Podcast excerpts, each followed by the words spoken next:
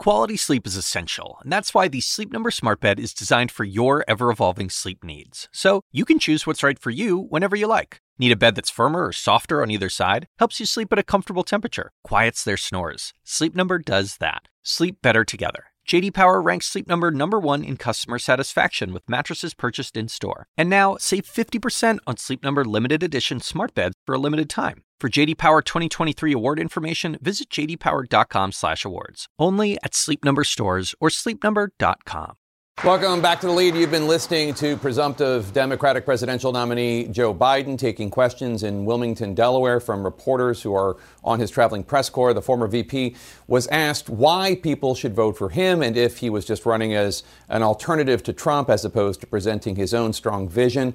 Biden says some see him as the antithesis to Trump. He wants to restore democracy both on the world stage and between political parties. I want to bring in CNN's Kaitlan Collins, Abby Phillip, uh, and Dana Bash to talk about what we just saw. Dana, that, that message uh, that Joe Biden was trying to convey there at that one point is really what the Biden campaign is about uh, restoring a sense of, of normalcy. Mm-hmm. Um, but the truth of the matter is, any election involving an incumbent president is truly about the incumbent president. It is. And what the incumbent president, no matter which party uh, he has been in, has tried to do as soon as they could is to define in a negative way, obviously, the person who wants the job. In this case, uh, it is Joe Biden. And what the Trump campaign has not been able to do is just that in a way that is politically beneficial enough for one main reason, which is the coronavirus, because it is totally a referendum on President Trump uh, for lots of reasons. The main reason is the way he has handled or mishandled the leadership during this unprecedented crisis. And so, what Joe Biden said there is very true. We all heard him when he announced that he wants to run to restore uh, dignity and leadership and, and all the things he mentioned to the presidency. He was aided in a big way by the president in making that argument because of how the president has handled this. So the way that Joe Biden answered that question is pretty much the only way he, he could or should, which is the answer is both. He wants to be the replacement for and the antidote to, uh, to, to, Donald Trump, but also somebody who can offer some new ideas, which is at the beginning of the speech, which we played, what he was trying to do. And Kaitlan uh, Collins at the White House, it, it, does occur to me watching Joe Biden take questions from the press corps uh, that there are some clear risks in how President Trump and his campaign his campaign team are approaching and attacking uh, Joe Biden. Uh, they portray him as a doddering fool. Uh, they essentially accuse him of being senile. And look, those of us who have covered Joe Biden know that he's not the Joe Biden that, for instance, I covered 25 years ago. But he was fine in that press conference and answered questions coherently and intelligently. It seems like it's a real risk for them to set the bar that low for Joe Biden because he's very easily able to hop over it. Yeah, one thing they pointed at lately, though, is that he has not taken a lot of questions from reporters. I believe this was the first in several speeches where he's actually taken questions, but that is the risk, and that's something that some of the allies of the campaign have warned about because one thing that they've talked about is what would happen in the debates, where it's Donald Trump and Joe Biden one on one, and the Trump campaign has essentially used this message that he would crush him. And some people worried they're setting the bar a little too high because then if it's not this resounding victory for the president, then they're not going to be able to walk away with what they've been predicting for the last several weeks. I do think one interesting thing that Joe Biden was asked about there, Jake, is this framing from the Trump campaign basically saying that Joe Biden is going to go easy on crime, that they are going to defund the police. You know, you've seen those ads where it's someone trying to call the police and they don't answer the phone because they say they've been defunded.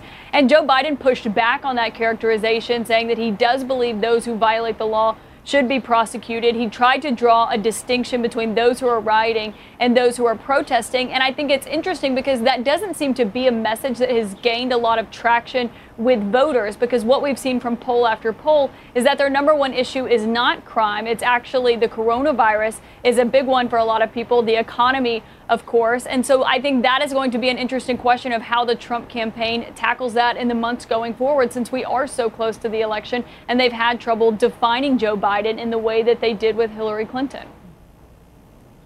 And, and, Abby, on that subject, Joe Biden was giving a speech about uh, how the economy he wants to rebuild, were he to be elected, uh, would be one that is more racially just. Uh, people know Joe Biden, and they don't necessarily think of him as a bomb, throwing Marxist. What's interesting and also contradictory about the Trump campaign approach to this is they accuse him of being completely soft on crime and completely weak, and he wants the Portland riots to be going on everywhere. And at the same time, they are attacking Joe Biden for authoring the 1994 crime bill, which was very tough and was a very difficult thing for him to try to explain during the Democratic primaries. He was portrayed uh, as too conservative. Uh, again, there's really no coherent argument here going on. You can attack him for either one, I suppose, but both doesn't really make any sense. Yeah, Jake, I do think that's called throwing everything at the wall and seeing what sticks. I think that's where the Trump campaign is right now with Joe Biden. They're not exactly sure what's going to work to uh, particularly pull suburban women away from Joe Biden. That is what this is all about. Even the messaging that is about the crime bill is also about uh, trying to signal to a certain kind of uh, suburban voter uh, that Joe Biden is uh, sort of the wrong messenger for kind of a racial unity message the, the Trump campaign started there, uh, wanting to use that against Biden, but realized during this summer that that was not a message that was uh, really, com- uh, co- uh, it, it, was not one that worked well for President Trump. So they've shifted to um, they've shifted to this tough on crime message instead. And so as a result, I think voters are left wondering which one is it. What you're seeing Biden doing in this speech is trying to deal with his biggest weakness in this race, which is the economy. Uh, the polls do show that President Trump uh, does poll better than Joe Biden largely on this issue of the economy. At this stage in the race, it's virtually the only issue that Trump still has an advantage on uh, over Biden. And so that's so much of what this messaging is about is a dual message. One about who is going to be the person who can unify the country, and also who is going to be the person who can restore the economy. And uh, I do think that the fact that that race is so embedded in all of this is not just about black voters. Yes, it is about black voters, but it's also about signaling to white voters that uh, that you're a president who's interested in stitching the country back together. That's why you're seeing Biden focusing on this in part. It's also why initially Trump tried to focus on race, but has later abandoned that because it's just not, uh, it's, it, it doesn't gel with the rest of his campaign's messaging, which is standing by law enforcement and being tough on crime. Uh, CNN's Jessica Dean was inside the room in Wilmington, Delaware during that Biden speech. And Jessica, you asked uh, Joe Biden some news. He made some news uh, about his pending vice presidential uh, pick. Tell us what he had to say about a possible timeline and, and who your reporting indicates are the frontrunners. Right. Well, Jake, uh, I want we wanted to know if they were going to stick to that timeline. He'd originally said early August. He said that that uh, was again what they were looking at. So we should have a VP uh, selection here in the next several weeks. Uh, I wanted to know too, because of COVID, will they be able to meet in person? Uh, the vice president, the former vice president, demurring on that. I asked if they would wear masks, and he just said uh, that, that, they're going to see. He noted that he had not been to- tested for COVID just yet, but so a lot to come on the VP front. But, Jake, what we do know is that uh, we're getting ever closer to that deadline. And we've seen a number of names floating up there. Uh, just yesterday, uh, when the Bidens were at the Capitol, the U.S. Capitol, he had kind of an impromptu meeting uh, with one of the people that has been floated, Congresswoman Karen Bass, uh, but also, of course, Kamala Harris, Susan Rice, uh, a number of names that have been floated out there. But they still got to get through this final process, Jake. And all we know is that it is closing in on getting to the time time when he's going to make that announcement. Okay, well, early August. I mean, that's coming right up. Uh, that's the end of the it's week. Uh, right up, thank you so it? much yep. to, to Dan. Yep. Yeah. Yep. D- D- Dana, Kaitlan, Abby, and Jessica. Thank you so much. Appreciate it. Just moments ago, the Attorney General Bill Barr wrapped up what was often a contentious hearing on Capitol Hill. We'll tell you all about that. That's next. Or left hand. Do you swear or affirm? A defiant and direct Attorney General just finishing a contentious and largely partisan hearing on Capitol Hill.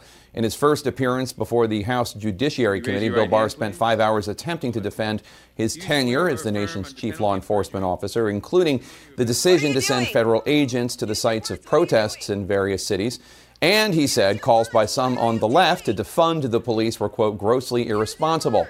Democrats devoted much of the hearing to accusing Barr of doing President Trump's personal bidding and putting the president's political interests above the nation's, a charge Barr vehemently denied. Barr tried to remain unflappable, but there were moments when that did not work out, facing questions, for instance, from Democrats Ted Deutch of Florida or Eric Swalwell of California. Barr bristled when asked about his intervention in the case of Trump confidant Roger Stone. Barr struggled when asked whether a president should ever, ever help, ex, ever accept help from a foreign country. He was also put on the defensive when asked why he took action against protesters in Portland, Oregon, but not armed right-wing protesters in Michigan. Republicans, for their part, spent much of their time attacking Democrats, saying that their criticisms of the attorney general's credibility and conduct were more about Barr's harsh words about the Russia investigation.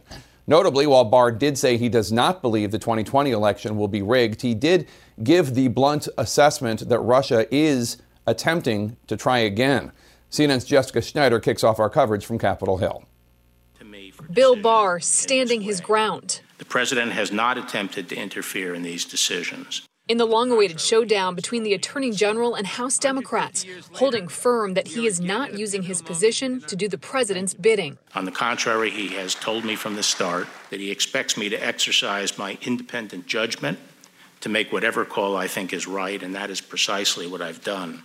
Democrats today laid into him. Shame on you, Mr. Barr accusing him of politicizing protests around the country by sending in federal agents, inappropriately stepping in to investigate the origins of the Russia probe, and protecting the president's allies like Michael Flynn and Roger Stone. But Barr pushed back. You say I helped the president's friends. Cases that are cited, the Stone case and the Flynn case, are both cases where I determined uh, that some intervention was necessary to rectify the rule of law, to make sure people are treated the same. I agree the president's friends don't deserve special breaks, but they also don't deserve to be treated more harshly than other people. Barr also repeatedly defended the presence of federal officers in Portland, Oregon. We're trying to protect federal functions and federal buildings. If the state would come in and, and keep peace on the streets in front of the courthouse, we wouldn't need additional people at the courthouse. But the committee chair brushed off Barr's explanations. The president wants footage for his campaign ads, and you appear to be serving it up to him as ordered.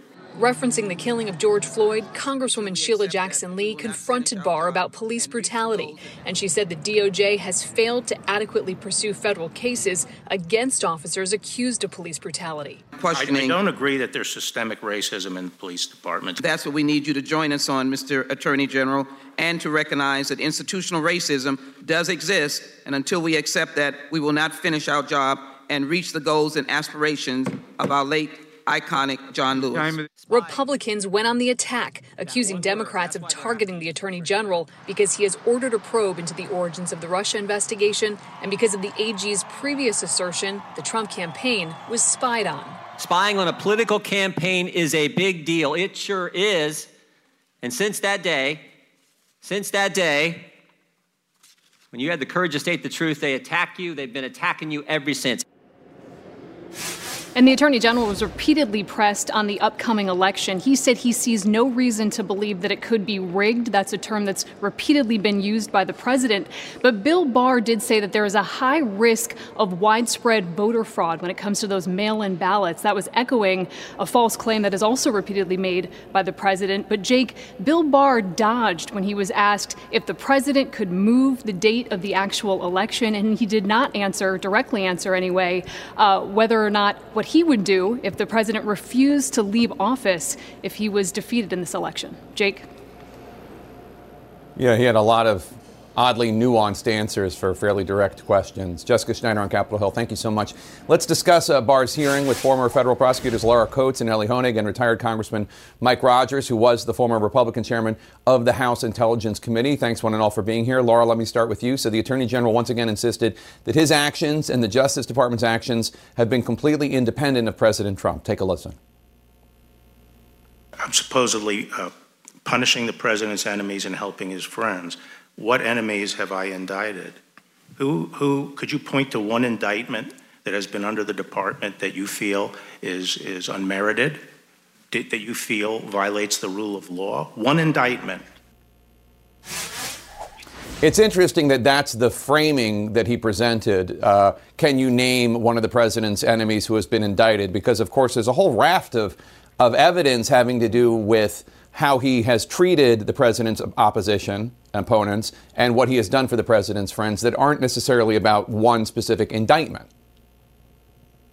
Precisely. And the fact, the reason names like Roger Stone and Michael Flynn and Michael Cohen and Paul Manafort, the reason these names are common to everyone in America and across the globe is precisely for the reason that he is dodging. The reasoning being that these individuals, to some extent, either through sentencing rollbacks or interference by the Attorney General into the sentence recommendations on behalf of career prosecutors, has been weighed in on. The thumb has been on those scales. And so, except for the one persona non grata who apparently goes back and forth between prison depending upon whether he'll sign away his First Amendment rights, that being Michael Cohen. But what you saw here was a defiant attorney general who would like people to believe that no, it's not the president I'm acting under his instructions. I have my own independent judgment. Well, sir, that's precisely what people are questioning right now. The nature and the substance of your judgment when it comes to things like sentencing, like the dispatching of federal agents and officers to places like Portland and abroad. The idea of what you're saying about Russia Gate, as opposed to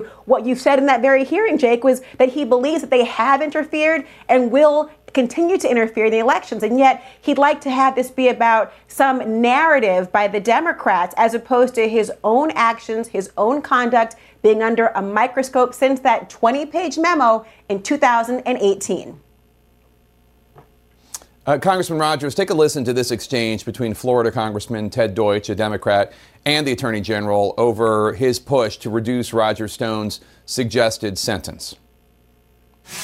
The judge agreed with me, Congressman. No, that's not the what judge I'm agreed I'm not me. asking you that. The Mr. judge agreed I'm with not me. asking whether. I know you're not asking. I'm not asking, asking you I'm that. And the issue here is the issue here is whether Roger Stone was treated differently because he was friends with the president. The judge agreed with our Can you think of even one? I'm not asking about the judge. I'm asking about what you did to reduce the sentence of of Roger Stone. yes. Can you think, Mr. Attorney General? He threatened the life of a witness, And the witness and said you he view didn't that feel as threatened. a technicality, Mr. Attorney General. Congressman Rogers, what did you make of that? Well, I mean, obviously that's uh, an unpleasant case. It is a bit unusual for the Attorney General to weigh in on a case like Roger Stone. Although, being a former FBI agent, I can tell you, I thought the sentence, even though I thought Rod, uh, Roger Stone should serve time in jail, was a bit much. Now, that being said, it's still a bit unusual for the Attorney General to weigh in. And, you know, in a fully uh, where you'd have more than the five minute I have to make my point versus allowing the Attorney General to, to talk about it. I think that could have been a better exchange, learning why the Attorney General did what he did. Was there other extenuating circumstances? And as he said, he went with the judge's recommendation, which I found interesting, uh, which is probably a pretty solid legal argument. Uh, but not necessarily the uh, public opinion argument. I think he's going to lose that all day long on interceding in that particular case. Elie Honig, uh, take a listen to this exchange between Democratic Congressman Eric Swalwell of California about whether the Attorney General should investigate President Trump because of the decision to grant Stone clemency. Are you investigating Donald Trump for commuting the prison sentence of his longtime friend and political advisor, Roger Stone? No. Why not? Why should I? You would agree that it's a federal crime to lie under oath. Is that right? Yes. It's a crime for you, it's a crime for me, and it's certainly a crime for the President of the United States. Is that right? Yes. Are you familiar with the December 3rd, 2018 tweet where Donald Trump said Roger Stone had shown guts by not testifying against him? No, I'm not familiar with that. You don't read the President's tweets? No. Well, there's a lot of evidence in the President's tweets, Mr. Attorney General. I think you should start reading them. What'd you make of that, Elie? Jake, as a Justice Department alum, that exchange and much of this hearing was really hard to watch. And I want to make sure people understand there is nothing normal about the way William Barr has done his job as Attorney General. I served under four attorneys general, three of them Republican appointed. one Democratic appointee. We've never seen any of them lie to the public, dissemble, bend the law like we just saw in that clip, and inject politics into this process. And I know Barr said right up front, everything I do is independent, everything I do is righteous. Fine. But the problem is he has a track record. He's been in office 18 months. The Roger Stone case is not in isolation. He did virtually the same thing on Michael Flynn. He did the president's bidding on Mueller, on Ukraine, on the SDNY. So I don't think you can just take the rhetoric and elevate it above the actual conduct we've seen from this attorney general. Laura Barr went to great lengths to say that the inappropriate actions by officers must be scrutinized and that he understood why some African Americans might think that they're mistreated by law enforcement. But he also insisted uh, in a lot of instances the data does not reflect that there is systemic racism uh, in law enforcement. What did you make of that whole part? Well, first, I don't think he did go to great lengths to try to prove that point. I think he used the terms that he can understand why there'd be an ambivalence or a distrust. And I think he pointed to the anecdotes of two black people that apparently he spoke to Senator Tim Scott and also an unidentified, um, I think the word was somebody who was very prominent, a black professional in Washington, D.C. And apparently that was enough to legitimize that there had been this fundamental mistrust and a whole host of instances that are not anecdotes, but are part of a systemic issue of racism and racist encounters with police officers. Also, his statistics. I find it very difficult to ever give weight to the Department of Justice's statistics here, Jake, when they do not have transparency and actual registries that tell me what the excessive force cases have been, both lethal and non lethal, as asked for by members who looked for um, reform in the justice system. But the numbers he did give us actually show what he is trying to disprove. It actually shows a disproportionate representation of the killing of black men excluding women, Breonna Taylor, Tatiana Jefferson, and many others of the long line of people who have been harmed by officers who are women. We're talking about these eight deaths of black men compared to 11 deaths of white men. Well, given the population and the proportion of African Americans in this country, don't you find that to be an overrepresentation? And he doesn't explain what the cause of it is. All he does is instead say and deflect and say, well, look, you've got black on black crime, and that's somehow some some way more of a priority. And I, I always take issue with this overused vehicle of whataboutism, Jake, because no other group of people ever has to have an either or choice. Either you can focus on black on black crime or killing at the hands of officers. No one gets a choice of curing cancer or curing COVID 19. They don't get these either ors. But when it comes to the issues facing African Americans in this country in particular, when it comes to justice related issues, this either or fallacy is promoted. And to have it be perpetuated by the person at the helm of the Justice Department, he should go ahead right now and tell the entire Civil Rights Division you can go ahead and leave. Your work is obsolete. There's no systematic racism here in this country. Sir, you have to inform yourself better than this. Mm. We only have about a minute left. Uh, Elie and, and, Congressman Rogers, I want to get your just brief takes on how you think uh, the day went for Attorney General Barr and for the House Judiciary Committee. Elie, let's start with you. Yeah, look, the House Judiciary Committee did their job. They got off to a very slow start. I think the questioning was much more effective from the more junior members. Look, Bill, William Barr, I think, was exposed for being a partisan and being not credible, but as always, he got through it. He'll survive and he'll continue to serve, but it's important that we know. And, and Congressman Rogers, what did you think? Yeah, Jake, you know, as my mother always said, anything that starts out in anger is just not likely to end well. I just thought it was not a productive day. I do think we have real problems in this country to solve.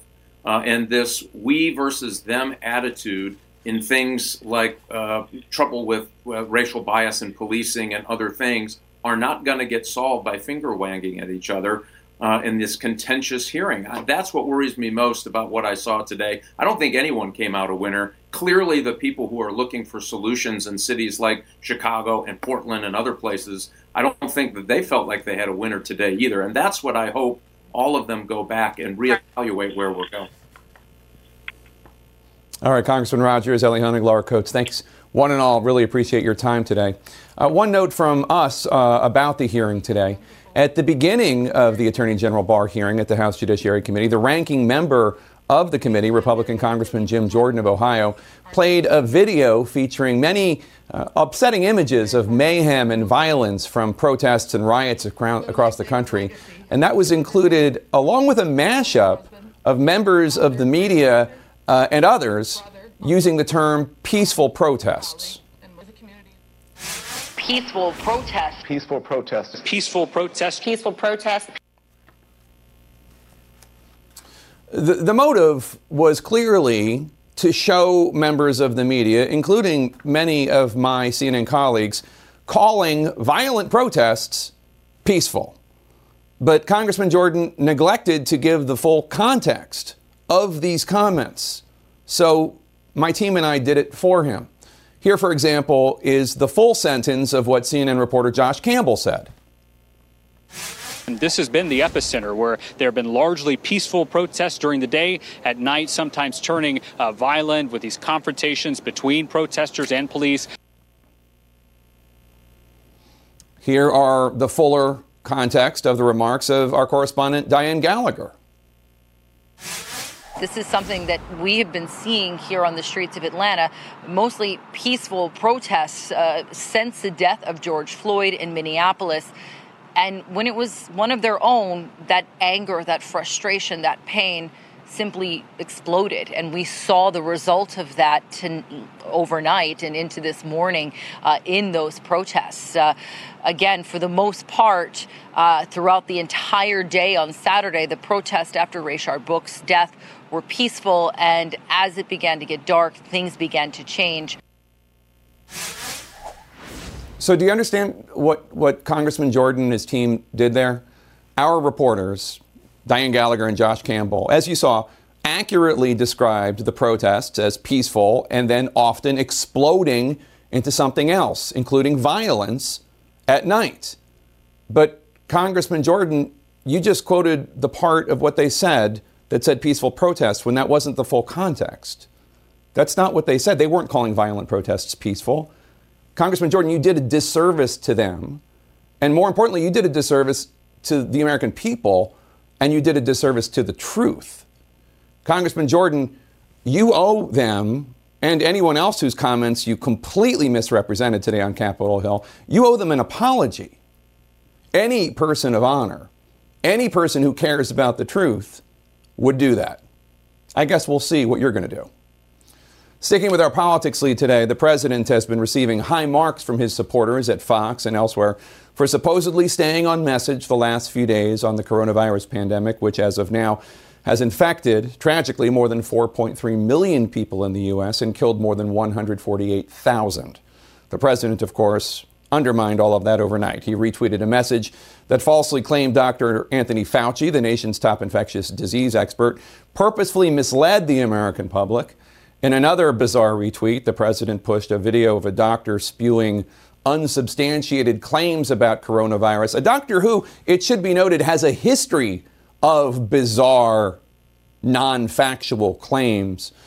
Just yesterday, in a video I noticed, this same doctor demanded that Fauci and Chris Cuomo, and indeed every one of us at CNN, turn over our urine to her to prove, according to her, that we're all taking hydroxychloroquine. For the record, we're not. Twitter took action against the messages the president retweeted and restricted the tweets of his son, Donald Trump Jr. Twitter says it did so because the video shared misinformation about the pandemic, as CNN's Kaitlan Collins now reports all of the most promising vaccine candidates in it. President Donald Trump's brief attempt to appear to take the coronavirus pandemic seriously came to an end overnight. During a retweeting spree, the president promoted a series of posts to his 84 million followers that made misleading and inaccurate claims about COVID 19, including a video featuring this woman. Hello, I'm Dr. Stella Immanuel. In the video elevated by Trump, Immanuel identifies herself as a doctor and wrongly claims that people don't need masks to stop the spread of coronavirus, and wrongly asserts that studies showing hydroxychloroquine isn't an effective treatment are, quote, fake science. Hashtag HCQ works. Her comments contradict the FDA and the president's own health experts, and the video was removed by Twitter, Facebook, and YouTube, but not before millions had already seen it. Twitter added a warning quoting the FDA saying that hydroxychloroquine is not an effective treatment for COVID 19, and the social media giant even penalized Donald Trump Jr. for sharing it by preventing him from tweeting until he deleted his post.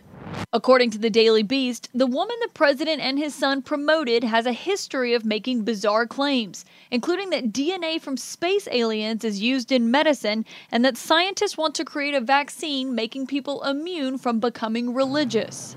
The White House press secretary left questions about the president's tweets to him. Hey guys, you'll be hearing from the president at 5. Trump's overnight retweet spree also included two posts calling Dr. Anthony Fauci a fraud and claiming he's misled the public, accusations the doctor pushed back on today. I don't know how to address that. I'm just going to certainly continue doing my job. I have not been misleading the American public under any circumstances. Trump and his aides have insisted he has a good relationship with Fauci, despite the sustained attacks on him. Dr. Anthony Fauci. But Fauci may have been the driving force behind the president's recent announcement, then cancellation, that he would throw out the first pitch at the Yankees game. I think I'm doing that on August 15th at Yankee Stadium. The New York Times reports that Trump was never actually asked to throw out the first pitch that day, and his statement caught his own staff by surprise. One source told The Times that Trump had been annoyed that Dr. Fauci had been invited to throw out the first pitch for the Washington Nationals last week. And Jake, the president, is likely going to be asked about all of those retweets and more when he comes out here to the briefing room in just a few moments. All right, Kaitlan Collins at the White House for us. Thank you so much. To our health lead now, and a tragic new record today. Florida reported its, its highest number of coronavirus deaths in just one day. 186 people died. More than 1,000 Americans died from COVID yesterday. Cases are rising in 22 states.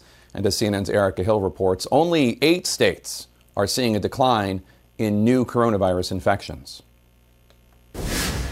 Wuhan, China, in the total epidemic had 70,000 cases. We're having one Wuhan a day in the United States.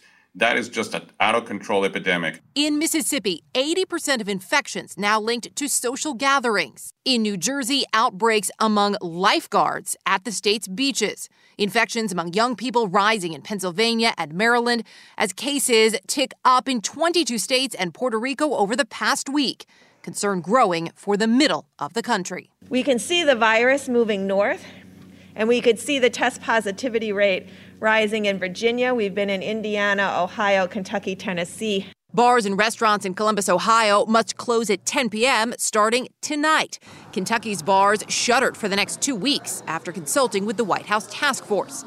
I don't want to be a state where a doctor has to look at 10 young people knowing they have three ventilators and make a decision and possibly who lives and who dies. Tennessee's governor resisting calls from Dr. Birx to do the same. I've said from the very beginning of this pandemic that there's nothing off the table. I've also said we're not going to close the economy back down and we're not going to. Since reopening began on May 4th, Florida's seven day moving average for new cases has skyrocketed, up more than 1,500%. The seven day average positivity rate, just over 19%. We just can't afford yet again another surge. We've got to get back to a very prudent advance from one stage to another. While new cases in Florida over the past week are now holding steady, daily reported deaths hit a new high on Tuesday. People need to have a sense of urgency that this is important. When they hear the governor and they hear the president saying, don't worry, they believe that maybe this is a, a, green light to do whatever you want. At least 27 states have now paused or rolled back reopening plans. Less than a week into its shortened season, baseball is also facing setbacks. The MLB postponing multiple games out of an abundance of caution after several Marlins tested positive. The NFL canceling its preseason games and more players opting out altogether. And Derek Jeter, the CEO of the Miami Marlins, has just released a statement saying the team is having a difficult time during all of this. They've also stepped up to daily testing as they file isolation and quarantine protocols, Jake. All right, Erica Hill, thank you so much for that coverage. Our coverage on CNN continues right now. I will see you here tomorrow. Thanks for watching. When you work, you work next level. When you play, you play next level. And when it's time to sleep, Sleep Number smart beds are designed to embrace your uniqueness, providing you with high-quality sleep every night. Sleep next level. JD Power ranks Sleep Number number 1 in customer satisfaction with mattresses purchased in-store. And now, the Queen Sleep Number C4 Smart Bed is only $1,599. Save $300 for a limited time, only at Sleep Number stores or sleepnumber.com. Prices higher in Alaska and Hawaii.